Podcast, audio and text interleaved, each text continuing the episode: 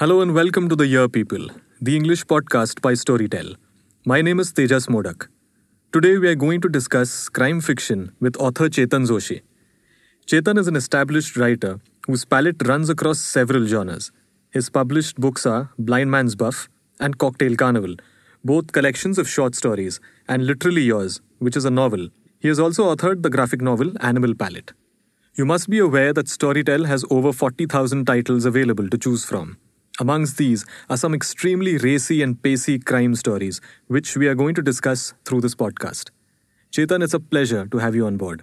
Thanks, Tejas. Um, it is nice to be talking to you over here. So let's just talk about things here. Let's do that. So, um, si- since this is crime fiction, you know, I'm going to point the gun at you and shoot the first bullet. Right? Yeah. My question to you is why is crime writing so popular, though it's called escapist literature by a lot of people? You know why? That is because crime is the only thing that people cannot commit, Ah. usually. So that's the one thing they would like to read, they'd like to hear about it. And in fact, uh, if you realize that it is not escape literature, because so many things that are related to crime are happening in mainstream. They are something that we cannot escape. So people feel that uh, they would want to know more. And why do they turn to literature? They turn to literature because what happens is in real life, all the kinds of crimes that are committed around them, not many of them are solved. Right. Not many of them do have a, I would say, they, not many of them have a dramatic end. Not many of them have moral justice happening over there.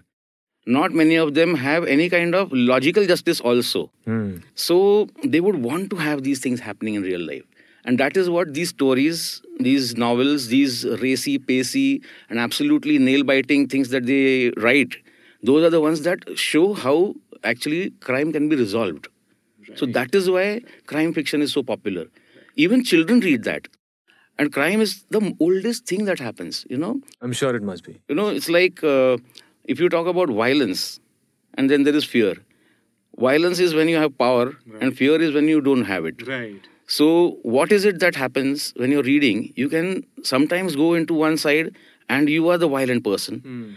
At other times, you are the one who is on the fear side, who's the victim over there. Right. So, these books, these writers, these prolific writers, they give this dual sided uh, scenario, they show this. And that is why a reader can be in both chairs and feel both of these things, and he knows that he's also safe over there. Oh, very interesting. Ah, so that is what I felt uh, is the one thing that uh, makes it so popular. And even if you want to escape it, you cannot escape it. You can't really escape it. So, who are your favorite writers in the genre? Now, what has happened is uh, there are so many writers because I I was born, you know, gobbling these kind of books, all crime fiction, and uh, choosing one means I'm not choosing the rest. but if you want to talk about this in chronology, I would say that uh, I would start with Ed- Edgar Allan Poe. After that, uh, some of them also go into horror, but then there is crime happening there as well. Okay, so these things overlap sometimes. That does happen. Then there is Arthur Conan Doyle, who wrote the entire Sherlock Holmes series.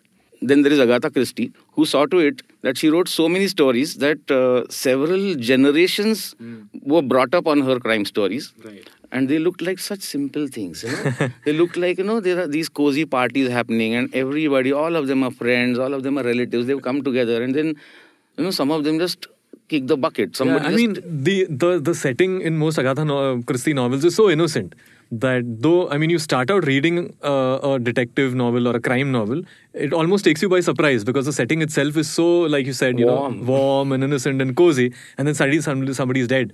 You know what happens whenever anybody from my family they say that let's get together and have a party i have this agatha christie peeping into my mind telling me look something can go wrong there as well so it's it's like What is it? The the preferred weapon was what? A little bit of arsenic in the soup or something yes like that, right? that is there then there are so many things she does you know Yeah. that innocent looking old lady so there are so many other writers also i like one of them is raymond chandler he has written some absolutely gritty books these gritty books you'll find a few of those in uh, storytel then there are other writers who are there one of them is sue grafton now sue grafton is a writer uh, she has written the alphabet murders Okay. you know she's written stories right from mm, a for alibi Okay. to Z. She Oh, wanted to go up to Z. Huh. She's written novels by each of them. Okay. I mean, S for silence. So there are 26 novels almost. She died before oh, that. She died when she was, I think, uh, uh, she was writing W or Y, Really? and she died. You know, so, So, was there a mystery around her death? no, it uh, incidentally it was not. But uh, I wa- I just recently read this one called S for Silence. You know, you could check out some of these books here. Sue Grafton, she's a good writer. Another favorite writer of mine, who's not really very well known as Agatha Christie or maybe uh, Arthur Conan Doyle, but uh, that her name is Josephine Tey. Now, Josephine Tey is a writer who was awarded. Uh, one of her stories was awarded the best story in the world in the entire century. That is quite something. Yeah, and she has a series happening. I mean, she has a she's she's got a collection of stories there on uh, Storytel, which which can be heard. yeah, in in absolutely what do you say, absolutely rich voices. so uh, that is one more thing I would like to say. Whatever I read on, uh, I mean, ah, see, this is how we talk about things. Whenever I go to Storytel and try to listen to a story, what happens is over there I get a lot of uh, intimacy. I can have the intimacy of the voice. So Storytel has taken a lot of care that all their people who actually narrate the stories, they see to it that they reach the reader with one more dimension, in one more dimension. Yeah. And amongst crime writers, there is one surprising inclusion that I would want to make here, and that is Harper Lee. Now, most people know Harper Lee for her book uh, mm, To Kill a Mockingbird, and then there was a sequel to it as well. But Harper Lee's this book, To Kill a Mockingbird, though it's a social statement over there, it is actually a social crime over there that they're talking about. right. A social crime. I never where thought of is- it that way, but you're absolutely right. yeah, because this one particularly, it's an anti-racist book. It says how race domination or dominance of any race has been a problem in all cultures. True. So that is the one that it addresses. Oh, very interesting. And there's one more wild card entry in this uh, list of authors that I like, Uh huh. and that is Oscar Wilde. Oscar Wilde. Yes, for Picture of Dorian Gray. Really? As a crime novel? Yeah, yeah, yeah. It is a moral crime. Dorian Gray Hmm. is one fellow who does not age at all and he does all the vicious things that young men would want to do, but they don't uh, let themselves do it. So that is that book about Oh, moral so it corruption. checks all the boxes of a crime novel. Yes, yes, yes. Actually, and it goes to absolutely deadly extents, you know. So that is why that is one more book I like, one more writer. Very interesting. So we just spoke about your favorite writers. My next question is what do you think about the detective in mystery stories? the detective in mystery stories you know i think he is that one representative of society that people don't have actually. Hmm. You know the person that people would want to have but they do not have That is the detective. So it's like a person who's a victim of things. He's not in control or in power to be able to resolve the matter and to be, to be able to avenge it either. Hmm. So then what happens is he's looking at some person who will do it for them. Right. then naturally they think that i mean people would think that uh, the police are there. Hmm. But police are an organized sector organized body hmm. which has certain rules hmm. which are not applicable to detectives there. Right. so the detective can go where the police cannot go. Absolutely. he is the alter ego. He is that wishful man that fellow who can actually solve what uh, even big powers cannot solve True. so the detective, the way they have designed in the earlier part of writing, you would say, as in Arthur Conan Doyle's work, over there you'll see that he's a polished aristocrat hmm. who is absolutely intelligent. He's hmm. super intelligent, hmm. and his superior intellect is the one that helps him solve the crimes. Right. Later on, the detective's face changed. His living conditions changed. Huh. Then the way he thought also changed. Okay. He's not there just to prove how intelligent he is, Right. or that he can mm, show his superiority in terms of uh, you know deducing crime. Right. But it is about the crime that he has also faced in his own life. Right. So As in- flawed characters as protagonists themselves. Correct, correct, correct. So they are also victims of uh, crime somewhere. Right. They are the ones who are uh, seeing the what do you say the grittier side of life. Hmm. Uh, they are the ones who have seen how vicious violence can be, Hmm. and they want to get out of it. Certain things that have happened to them personally are the ones that are there. That's the one that is fire in the belly for them. Right. And maybe he's a guy who's lost his wife somewhere to Hmm. some crime. Maybe he's a guy who's not uh, really facing good times in life in terms of money. Right. So they do these things, and which is why that changed over there.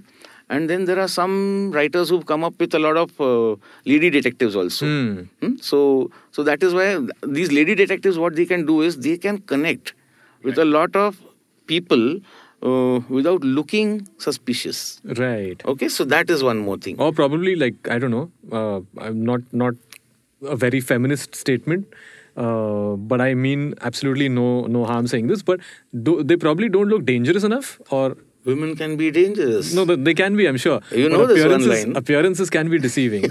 so You is, know, is that what plays into? that is there, and so people people feel a little uh, less wary in their presence. And you know what? I think you know Tejas that uh, the, the female of the species is deadlier than the male. One novel immediately comes to mind. It's called The Number One Detective Agency. It's about this character set in Africa. yeah, yeah. Alexander's Alexander McCall Smith. Yeah, yeah, McCall Smith's book. Uh, I think she's her name is Mademoiselle Ramotswe or something like that. What's way? Ram, Ramotswe, something like Right, that. right, right. right. Very brilliant book that was. so when you mentioned Lady Det- Detectives, that was one of the first that came to mind. Right, right, right. So another aspect about detectives is that they do not have the uh, legal code that the police have to follow. Right. They also might have a darker side. True. That they are on that thin line that if they would not have their morals in place, they would have been criminals. Some of them, I mean. Some of them. They could have been criminals. But since they are able to keep their sanity in place, that is why they are able to go ahead and actually solve the crime, not complicate it. Right. Okay, so I think that's another thing. That's an about that's a very interesting point because uh, from the policeman's perspective, probably the detective or the private sleuth, as they're called, is as much in the wrong as the perpetrator of the crime, isn't he? Right, right, right, right. Uh, he's taking up the mantle that actually belongs to the police. Right. And then they also try to show how, without that person's interference, the case would never have been solved. True. Uh, I don't think the police would like it so much. Chetan, we just spoke about women detectives. My next question to you is: Are there enough women crime fiction writers? more than enough. Actually, there are really more than enough. Really? My favorite one and favorite to, favorite of everybody we know is Agatha Christie again. Then there is Josephine Tey, who is my favorite again. Then Dorothy L. Sayers. Then there is Jessica Fletcher. Then there is Harper Lee, Mary Higgins Clark, Nicola Upson, Sue Grafton, and there are so many more. So that is there. I think women are quite devious the way they think. this is a, this is a feminist statement. I would not really. It's, I'm just using it for the sake of a joke. And uh, as I mentioned just now, Sue Grafton's name. She's one writer who has shown that women have a more sensitive way of looking at crime.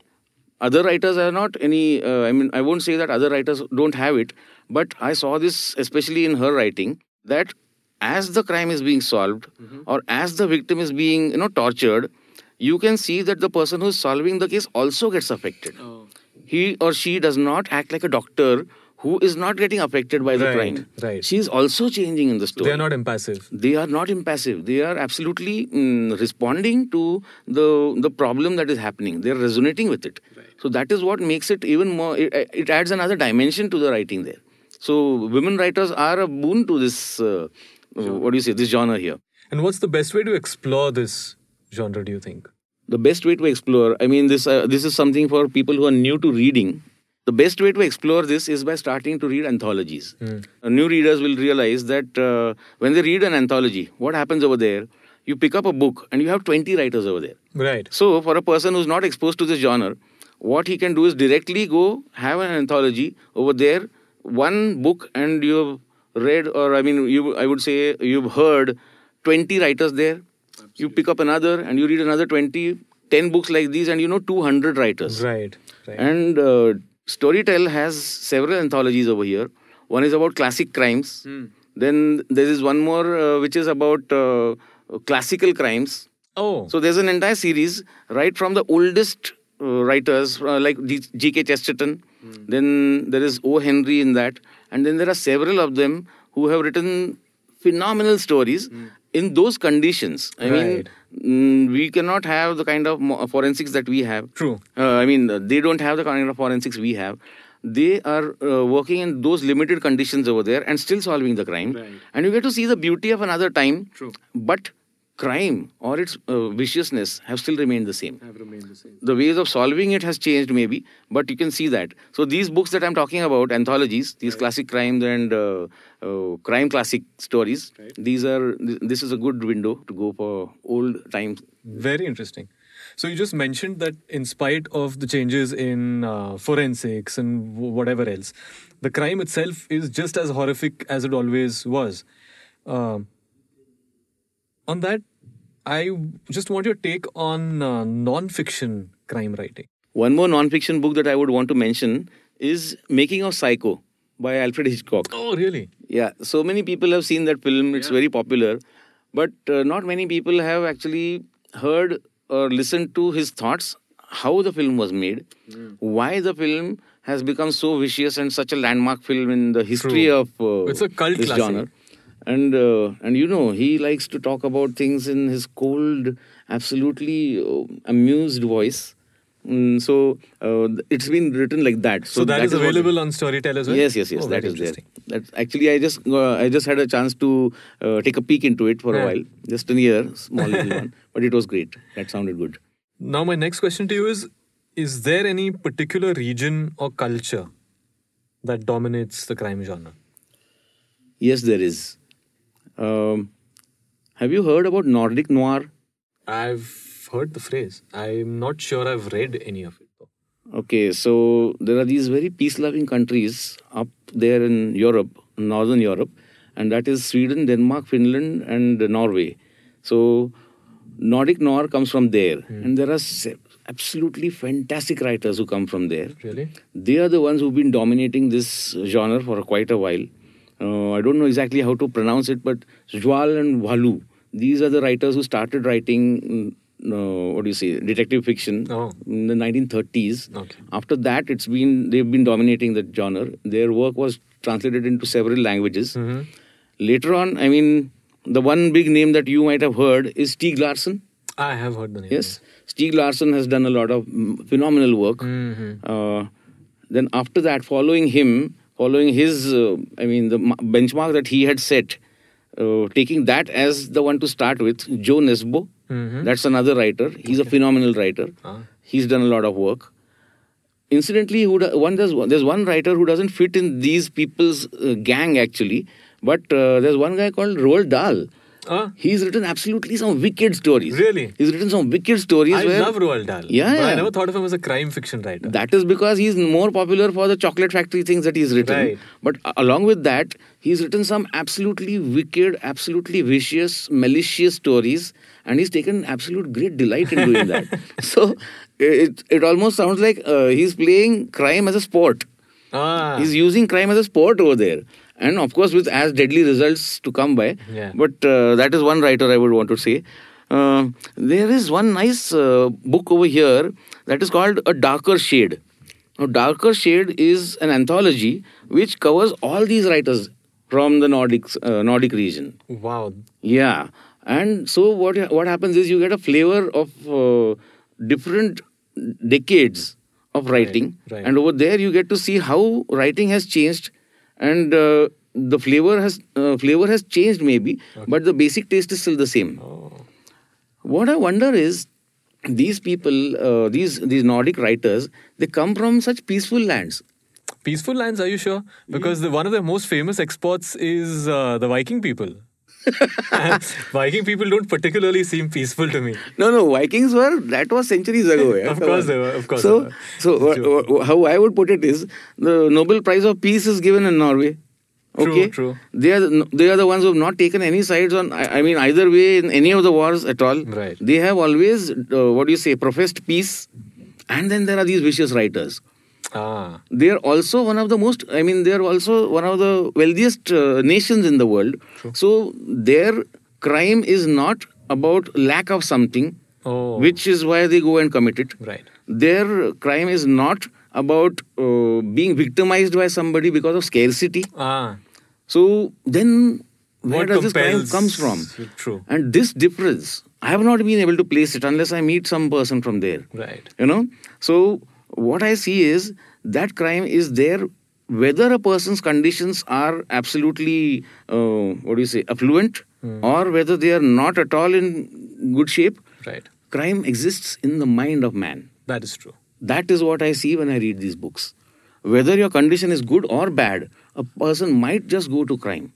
And then you have to face the law. Then you have to face the results of it as well. True. So these writers, I think that is why it becomes so uh, so shocking. These stories, Right. full expanse of. Uh, I mean, uh, uh, it's an expansive land where there is not too much of population, Absolutely. and in those empty spaces, Right. crime committed is even more vicious than I would say in a crowded place. That's because true. there's nobody to go to. Right. That is what I see in Jo Nesbø's work. Ah. That is what I see in Stieg Larsson's work as well. Right.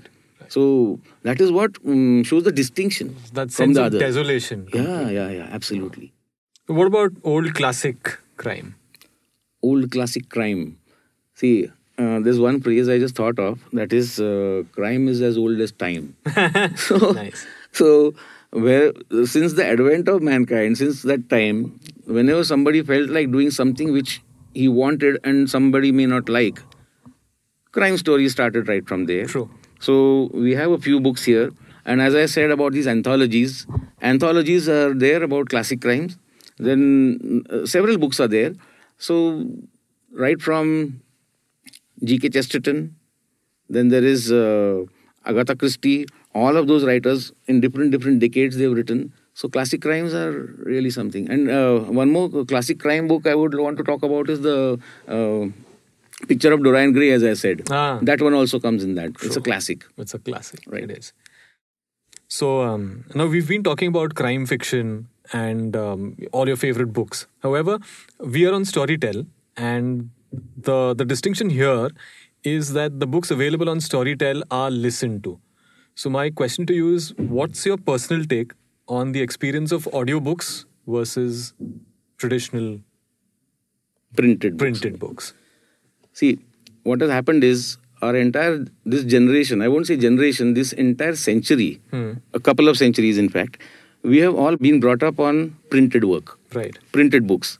Yeah. So you'll see so many readers who will, even this happens to me as well.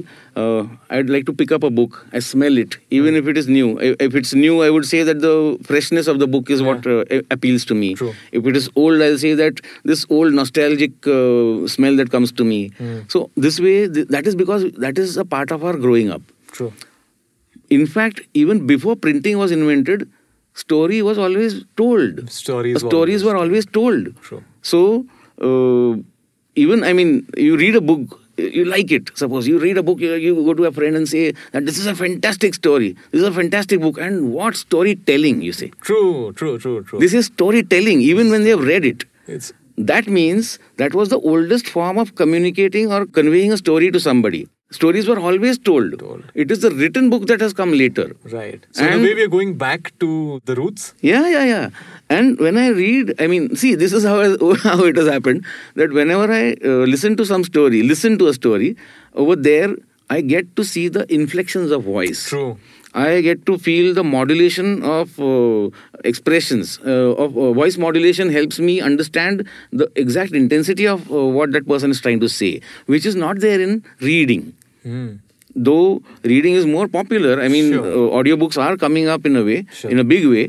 This adds a new dimension. This is something that uh, audiobooks True. add the dimension of immediateness. Absolutely. It's like, you know, something like just now we are sitting and talking to each other, sitting in front of each other. Right. This is the feeling I get when I'm listening to a story. True. So it gives another intima- in another level of intimacy. Okay, so now I'm a, I'm a bit curious, and you're a writer yourself. Um, like all of these books that we're talking about are essentially books that were written at some point of time and are being converted into audiobooks, right? So there is obviously an art involved in doing that. Can audiobooks be written as audiobooks? Yes, they can and would be. they be any different than written books? I mean, read books. See, Or what do you call them? Printed books. yes, yes. Now I can see that uh, Storytel is doing that just now. Oh, What they are doing is they are publishing uh, books which are directly produced for audiobooks, Okay. for for the audio version. right. So this is what is happening, and it's an experiment which is working very well. So they are doing it in several languages here, and uh, I think it will go a long way. Nice. So, I mean, now we replace the word um, readers with listeners. Yes, I would. In fact, Tejas, this question of yours has got me thinking that uh, I would want to start writing something for the audio medium directly, something original for this audio medium, and see whether that is actually any different from writing for uh, printed books. Right. That actually got me thinking. I really want to see this happening. What do you think? Even you are a writer, you are an artist yourself. So, what do you think about it? Yep. So, um, in fact, I'm feeling a little bad about something. So, um, I make comics, right? So, a lot of my writing uh, is done for the comic medium. And comics obviously are words and pictures that interact with each other. Right. So, what I kind of feel is that like i'm not i'm not sure maybe in the future something might happen and we might be able to actually convert a comic book into an audiobook but then essentially because a comic book is so visual oriented i probably think it's it's almost impossible to to convert a, a graphic novel or a comic book into an audiobook Right, right, right. so right, i kind of i wonder if i'm missing out on something because of that Okay. So, um, uh, an additional thing I would want to see, say over here is that uh, the classics that I have read as a child or the books that I have read growing up, I would want to revisit them with an added dimension. So that would be a lot of fun yeah, yeah, yeah. Because some of my favorite characters, this time while I'm listening to it, I get to see, I mean, I get to hear their voices, their Absolutely, intonation, yes, yes. The, the tones and the dialects of people from different places in the world. That Sure. is something that we miss. that we miss yes I wouldn't know how a Frenchman speaks, Correct. how he's different from a Spanishman. Absolutely. I wouldn't know how uh, people used to speak a century uh, ago. True, Then I wouldn't know how South Americans are different from their I mean, in their accents than true. the European counterparts in say Italy. Very so these are things that I would want to explore over here. absolutely I would also get to see how people from uh, the Scandinavian countries speak. true So these are things that uh, that is that is missing on the printed page.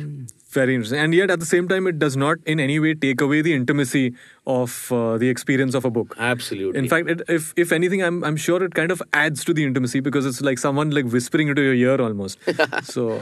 Actually, fantastic. So I'm I'm definitely going to revisit a lot of books that I've read as a child or even as an adult. I'm I'm definitely going to give them a listen again for the additional flavor that that the audiobooks will provide. Chetan, it's been fantastic hearing from you about the nuances of crime fiction writing and the flavor that the audiobooks bring to them. It's been I mean, I won't say an eye opener because we're talking about hearing. This has got to be a ear opener, really. But it's been a lot of fun talking to you about this. Um, I'm sure our listeners also heard a lot of new things about not just the medium of uh, crime fiction, but uh, this this new form which is audiobooks. So happy listening. Please stay tuned with Storytel, and we'll be back with a lot more interesting conversations.